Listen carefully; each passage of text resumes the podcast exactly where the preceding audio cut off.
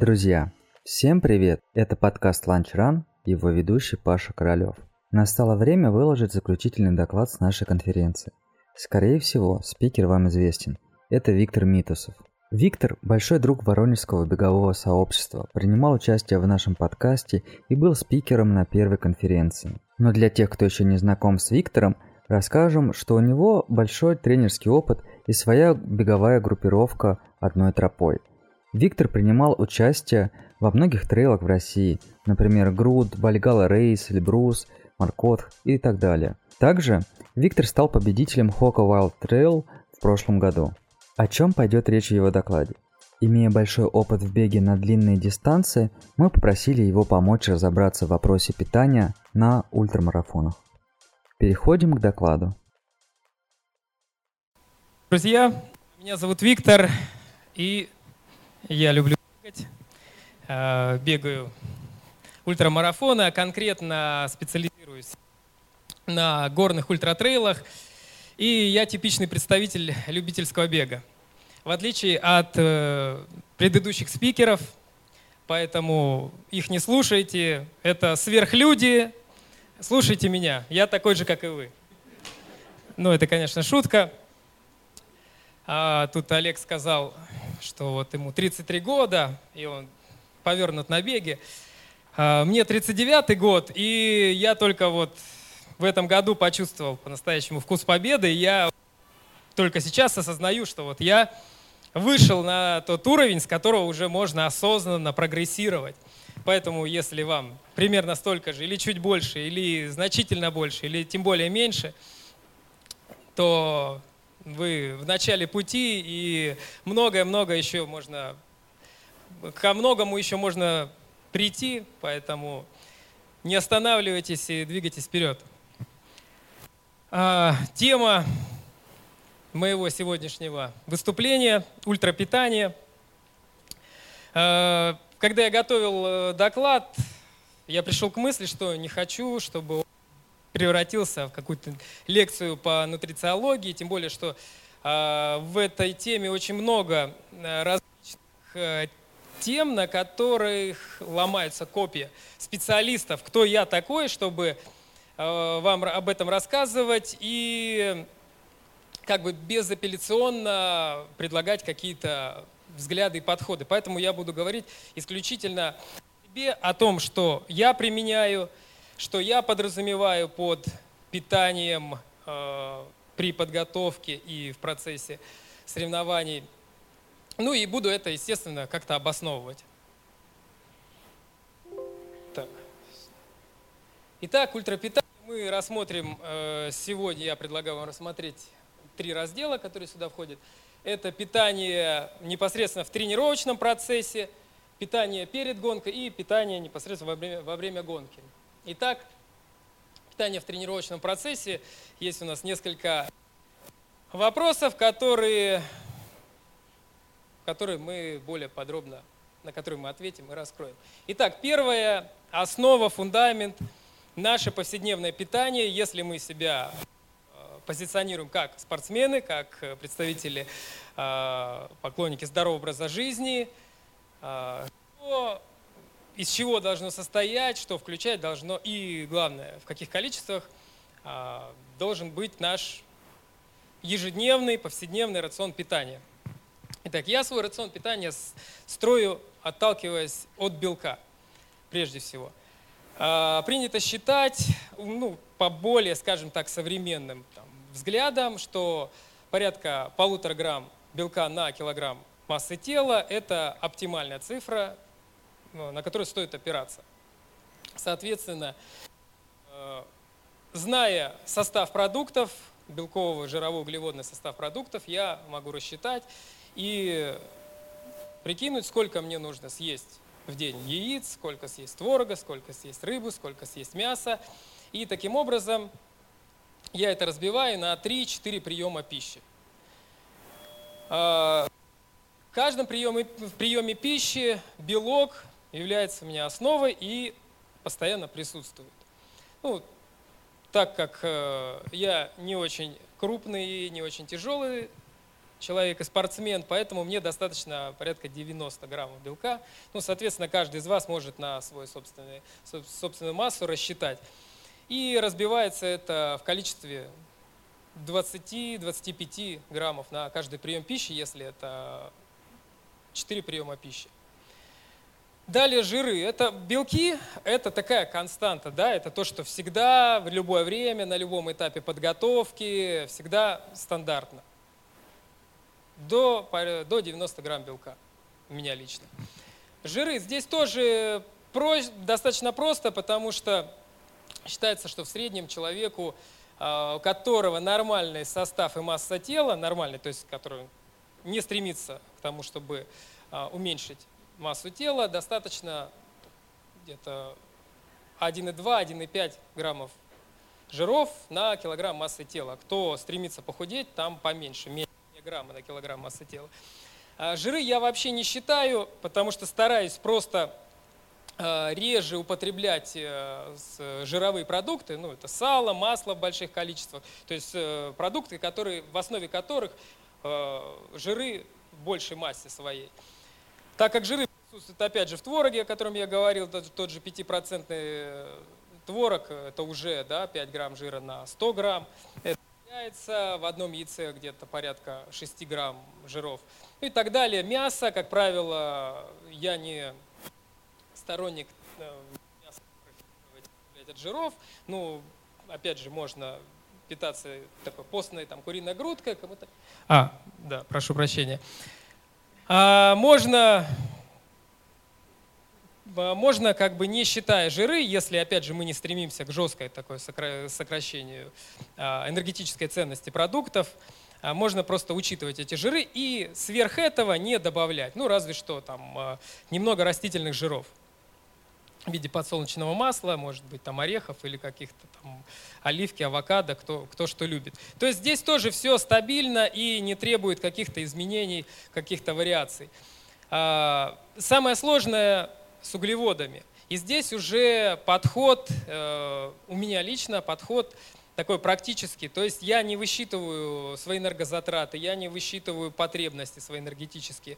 Я просто становлюсь на весы периодически, я подхожу к зеркалу, э, защипываю там, в районе живота складку, и тем самым я уже могу оценить, достаточно ли мне э, углеводов в моем рационе, недостаточно сбавить, добавить. Ну, как правило, всегда нужно сбавить, потому что все спортсмены, я думаю, большинство стремятся к тому, чтобы а, жировую массу свести к минимуму. А, потому что чем ниже у нас жировая масса, тем э, выше наши показатели, соревновательные показатели. Ну, это факт. Конечно, если мы не сводим к такому состоянию, когда мы просто падаем в обморок. Нет, до этого доводить не стоит, но 8% э, э, жировой массы – это такой уже показатель э, профессионального спортсмена. А, не буду останавливаться на этой теме. Это что касается белков, жиров, углеводов. Если будут какие-то по рациону конкретные вопросы, потому что вопросов много, чтобы нам это не, не затягивать с этим. А, вопрос, и вопрос сегодня из аудитории задавался – о голодных тренировках. Я голодное слово закавычил. А, что я этим подразумеваю, я практикую, но скажу сразу, что а, я не сторонник э, голодных тренировок, когда некоторые люди выходят прям вот на пустой желудок утром и выполняют какую-то развивающую работу. Нет, если речь идет о легкой зарядке, ну, порядка 30-40 минут, а, почему бы и нет, если кишечный тракт к этому готов, если у вас нет проблем никаких с желудком, э, что на голодный желудок у некоторых, там кислотность повышенная и прочее, прочее. Это можно, но выполнять развивающие тренировки совсем на голодный желудок, на пустой, а, лично я не сторонник такого подхода, но регулярно и в, на этапе предсоревновательности и в соревновательном периоде три раза в неделю я практикую следующую схему. А, утром завтрак с низким содержанием углеводов, утренняя тренировка, интенсивная тренировка на уровне анаэробного порога. Далее обед с низким содержанием углеводов, но это так, практически отказ от углеводов. Далее вечером э, двухчасовая, полутора-двухчасовая тренировка на уровне аэробного порога. И только вечером углеводы. Белково-углеводный, нормальный, стандартный ужин. И таким образом три раза в неделю, и это повторяю, то есть тяжелый день, легкий день, тяжелый день, легкий день, тяжелый день. Вот. Это что я называю голодными тренировками. В чем смысл? А, доказано, что для развития локальной выносливости, локальная выносливость подразумевается изменение, структурные и качественные изменения внутри наших мышц, которые участвуют непосредственно а, в обеспечении той двигательной деятельности, которой мы готовимся и которую мы демонстрируем на соревнованиях. Так вот, для обеспечения роста этой локальной выносливости нам нужно соблюсти, прийти к ряду факторов внутри наших мышц в процессе тренировки. И одним из этих факторов является исчерпание гликогена. Не тотальное и полное исчерпание, но значительное, значительное сокращение гликогена в мышцах. Когда мы сокращаем наш гликоген в мышцах, это один из факторов роста выносливости. Поэтому те, кто на тренировке развивающий регулярно э, пьет э, углеводные напитки или ест гели, ну, на мой личный взгляд, поступает ну, не совсем правильно, потому что он лишает, отодвигает вот этот вот фактор, э, лишает себя вот этой вот возможности. А, кроме того, когда во время тренировки мы достигли вот этого пониженного уровня гликогена, мы вот этот эффект от этого фактора понижен гликоген можем пролонгировать в течение последующих часов после тренировки и еще плюс тренировки дополнительно на аэробном пороге за счет того, что не даем э, углеводов сразу после, не даем вот это восстанавливаться запасом э, гликогена в наших мышцах. А, раньше и у многих спортсменов сейчас бытует такой подход. Тренировку отбомбил, сразу загрузись. Чем раньше ты начал есть после тренировки углеводы, тем раньше ты восстановишь запасы гликогена, тем раньше ты сможешь начать еще одну следующую развивающую тренировку и так далее и тому подобное. А, многие спортсмены, в том числе профессионалы, а, уже прибегают к таким более современным подходам, когда тренируются на пониженном гликогене, и это дает результаты. Я рассказал о своем подходе, когда три раза в неделю я делаю. Ну, чтобы вы понимали, э, когда я говорю о том, что у меня три интенсивных тренировки, пороговых тренировки в неделю, э, это не только беговые. Одна из них велосипедная тренировка, так как я готовлюсь к горным стартам. Одна тренировка на беговой дорожке, одна непосредственно на рельефе. И поэтому у меня как бы ударная нагрузка э, не столь высока, она как бы у меня размазывается на все эти тренировки. Есть более простой подход э, для большинства любителей, который уже хорошо чувствует свой организм. Более простой подход – это когда мы в субботу, ну, обычно мы план строим по отталкиваясь от пятидневной рабочей недели чаще всего, да, и на самые ответственные тренировки часто попадают на субботу-воскресенье, ну, длительная, по крайней мере, часто у всех выходные, да.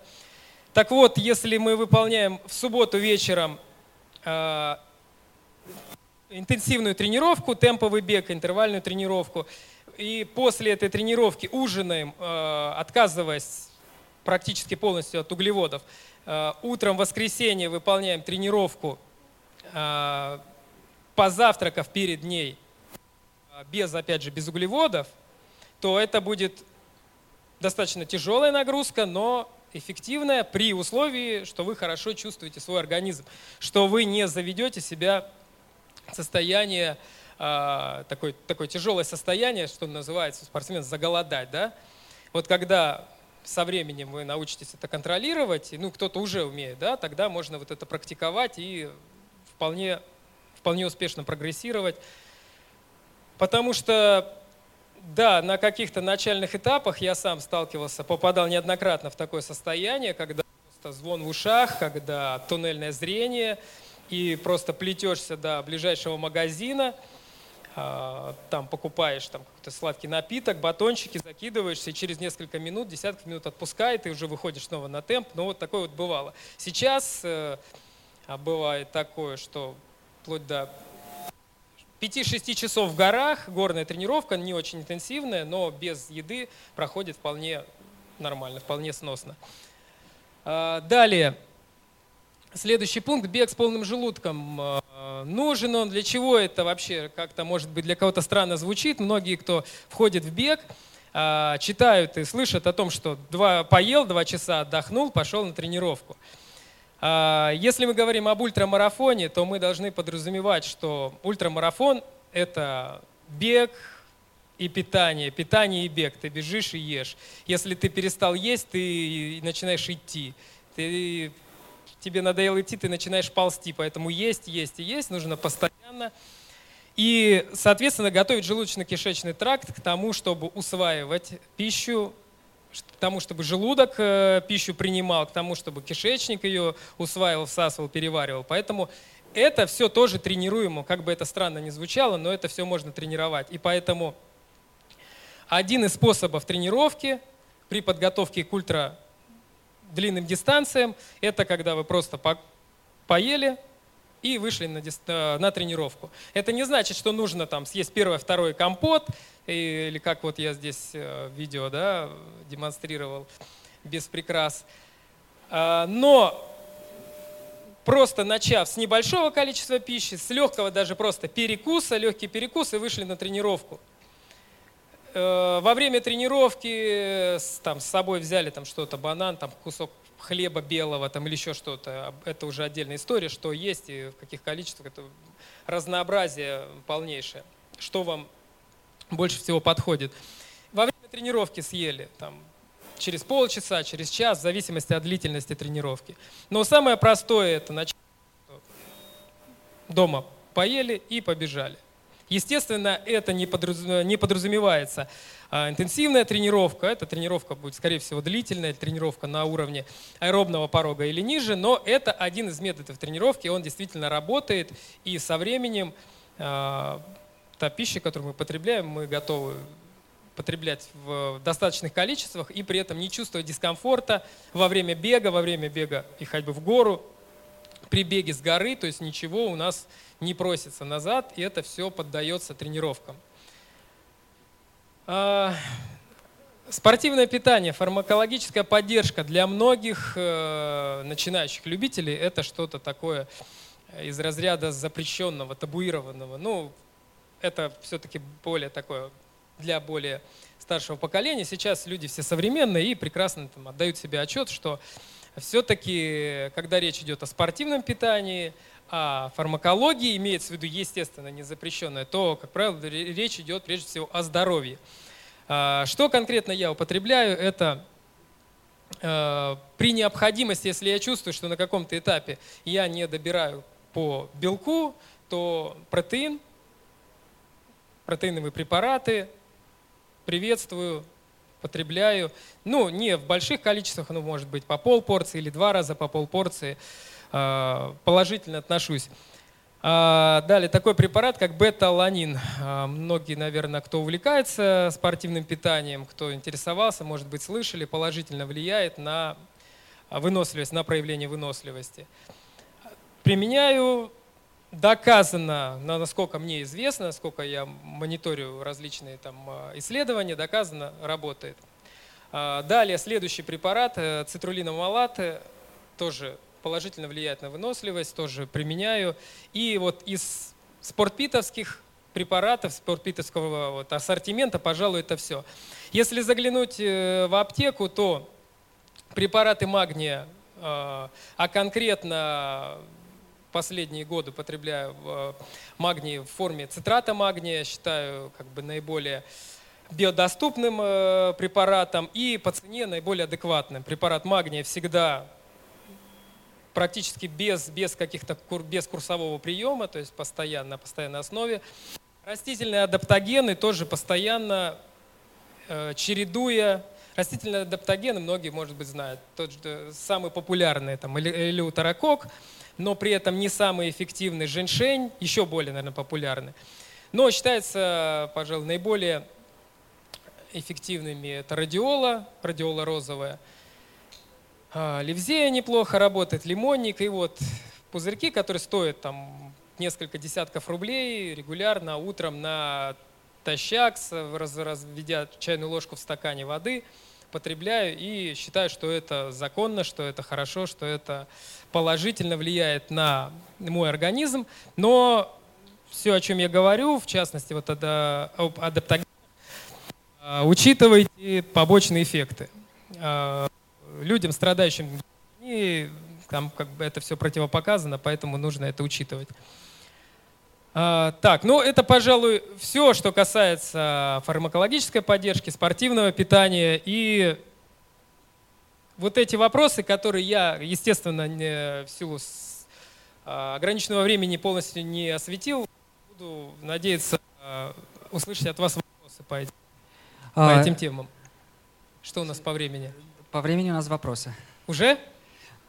Там еще много? Ну, давайте. Давай. Или, воп... или к вопросам перейдем. Давай. А давайте, давайте мы сейчас про это. Итак, питание переделка. Здесь все быстро. А, многие слышали о низкоуглеводной диете. Разгружаемся углеводно, просто поедая там белковую пищу прежде всего, за несколько дней до старта.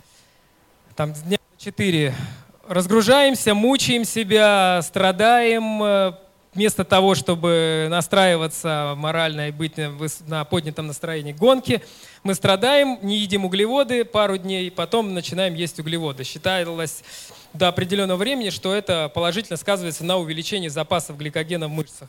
Сейчас многие все-таки говорят, что многие ученые говорят, такие как я, любители говорят о том, что просто увеличение количества потребляемых углеводов за два, двое суток, двое-трое до старта само по себе увеличивает запасы гликогена. Поэтому я не мучаюсь, а вы сами можете попробовать, если помогает вам это, может быть психологически помогает, поэтому нет. А, я не использую низкоуглеводную диету, только углеводную загрузку. Что есть перед гонкой? Важный вопрос. Многие задают такой вопрос. Что съесть? Вот это, вот это, вот это. Но прежде всего, отказ от клетчатки. Это просто как бы неотъемлемая часть питания перед гонкой. Не едим клетчатку, ну, то есть минимизируем ее. Часто очень в моей э, спортивной юности лыжной мы перед гонкой овсянку там, с вареньем. Сейчас, опять же, если вам она, что называется, хорошо заходит, если вам это нравится, если вы не чувствуете расстройства желудка, если вы э, не чувствуете никаких там позывов в процессе, то есть у вас перистальтика от этой овсянки не увеличивается, и в процессе гонки естественные потребности у вас не возникнут раньше времени, то почему бы и нет. Я лично предпочитаю белково-углеводную пищу. Это, если я успеваю приготовить, это банально макароны там, с яйцами, там, с сыром. А, ну и часто это бургер, то есть здесь не, не для красного словца. То есть последние там, годы перед стартом за полчаса бургер и, и в путь. Там, за, перед последней гонкой наггетсы. Не рекламирую никакой там это, фастфуд. А? А, я не помню, сколько там, да, так, это мы оставим, да, понятно, что основные моменты питания перед гонкой. Так, и питание во время гонки. Первое и самое главное, что относится к питанию в, на, в гонке на ультрадлинную дистанцию, на марафонскую дистанцию в том числе, это количество углеводов, которые нужно употребить. Э, углеводы, безусловно, необходимы. Да, мы развиваем, активно развиваем метаболизм, низкое потребление углеводов неминуемо приводит нас к снижению темпа, к падению интенсивности и к гораздо более худшему результату, чем тот результат, который мы могли бы показать, употребляя питание углеводное. А, сколько нужно употреблять? Я сейчас пришел к тому, что употребляю вполне э, хорошо, усваиваю порядка 70 грамм углеводов а, в час – и в течение, там, последняя гонка длилась 7,5 часов, это прекрасно все заходило без каких-то последствий. Чтобы вы представляли себе а, в геле, многим любимом геле ГУ 20 граммов. То есть 70 граммов это эквивалентно 3,5 гелям в час. А многие любители едят один и э, считают, что это вот. Раз, раз. Так вот, э, Все это количество потребляемых углеводов тоже поддается употребляемых, усваиваемых нашим организмом углеводов в единицу времени, конкретно э, речь идет о часе, да, принято считать и рассчитывать на час, это тоже поддается тренировкам. И, соответственно, в процессе тренировок, длительных тренировок, мы тоже э, постепенно увеличивая дозировку углеводов, мы можем при, прийти к тому, что сможем и 70, и 80, и профессионалы усваивают более 100 граммов углеводов в час, усваивают, то есть у них не возникает никаких там вздутий, у них никакого дискомфорта. Можете себе представить теперь, что такое более 100 граммов, то есть это 5 гелей ГУ. Кто ел гели ГУ? Похлопайте, пожалуйста. Как э, на ультрах, да, как он туго заходит, да, когда он такой сладкий. Нет, прекрасный продукт, да, ну, прекрасный продукт. Представьте 5 их в течение часа. И это делают профессионалы, а кто-то там 6. Время. Так что это, это тоже поддается тренировкам. Итак, следующие такие вопросы, они как бы тут наводят на мысли. Да? Вода, вода – источник жизни или причина смерти. Э, очень часто сейчас бытует мнение, что пить надо много, пить нужно вот до наступления жажды, пить нужно, если наступила жажда, все, вы уже обезвожены. Но когда нам говорят о том, что надо пить много, не всегда упоминают, что нужно пить э, э, солевой раствор, изотонический раствор. И даже когда мы употребляем изотонический раствор, да, его концентрация далеко не всегда соответствует нашим потребностям. Так вот, доказано, установлено, что частая проблема, такая как гипонатриемия, возникает не потому, что мы мало едим соли, а потому что мы много пьем. То есть если мы пьем слишком много воды, то есть как раз таки вот боясь жажды, не, не, до, не до достижения жажды, пьем слишком много не либо просто чистой воды, либо не сильно концентрированного раствора электролитов, то мы разбавляем нашу плазму крови, соответственно, концентрация натрия падает, и это приводит к гипонатриемии. Соответственно, а гипонатриемия, в частности, в, в самом жестком своем варианте, может закончиться летально. Поэтому здесь вот такой вопрос, провокационный вопрос. Поэтому, когда вы будете э, пить, и вам будет казаться, что вы мало пьете, остановитесь и подумайте, правильно ли вы делаете. Э, самый простой способ, опять же, уже специалистами доказано, ориентируйтесь на потребности организма. Организм нам сигнализирует жаждой.